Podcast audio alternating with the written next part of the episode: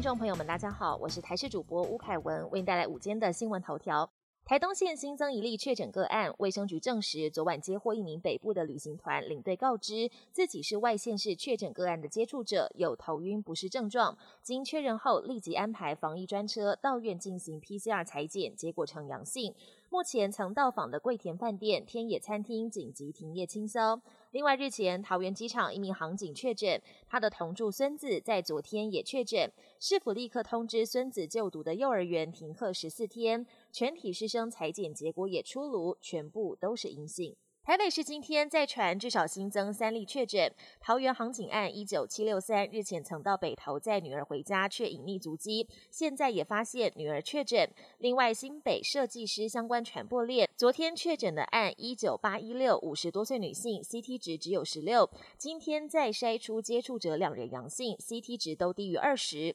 而指标个案虽然2月10号就有咳嗽等症状，却还是到处爬爬灶。光是北市包含南门中继市场、霞海城隍庙、钱柜 KTV 等，就有多达15个足迹。研议已久与民众相关的健保部分负担确定调整，拟在今年上半年上路。包括一般药品、慢煎药品部分负担将融入分级医疗进行调整，另检验部分负担确定恢复，检验健保给付费用超过一定额度依比率收取。在药品部分负担方面，将由现行最低100元药费需自付20元，调整至300元药费需自付40元。若民众至医学中心就医拿药，药品部分负担上限是300元，其余医疗层级则为200元。国际焦点，外界盛传俄罗斯会在2月16号入侵乌克兰，乌克兰民众也在这天上街游行，展现团结一心的意志。俄罗斯日前宣称将撤出部分在乌克兰边境演习的军队，并释出影片佐证，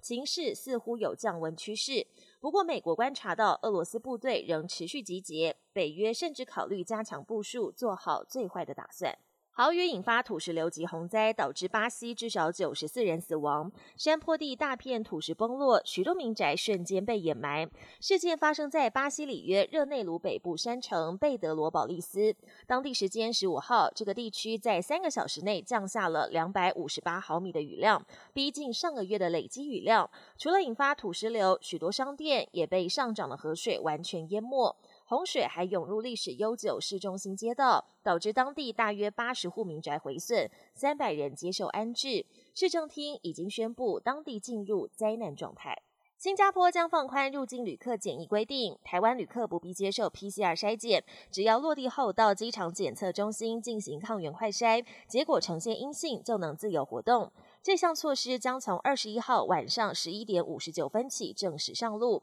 中国及澳门旅客也适用相同规定。此外，新加坡也将卡达、沙乌地阿拉伯以及阿联列入疫苗接种者旅游通道 VTL 的适用国家。使用 VTL 入境的旅客，同样也只要进行快筛就可以免隔离。尽管新加坡遭遇新一波疫情，但新国卫生部表示，由于新加坡感染率跟多数国家差不多，境外移入案例不太会影响到本土疫情。本节新闻由台视新闻制作，感谢您收听。更多内容请锁定台视各节新闻与台视新闻 YouTube 频道。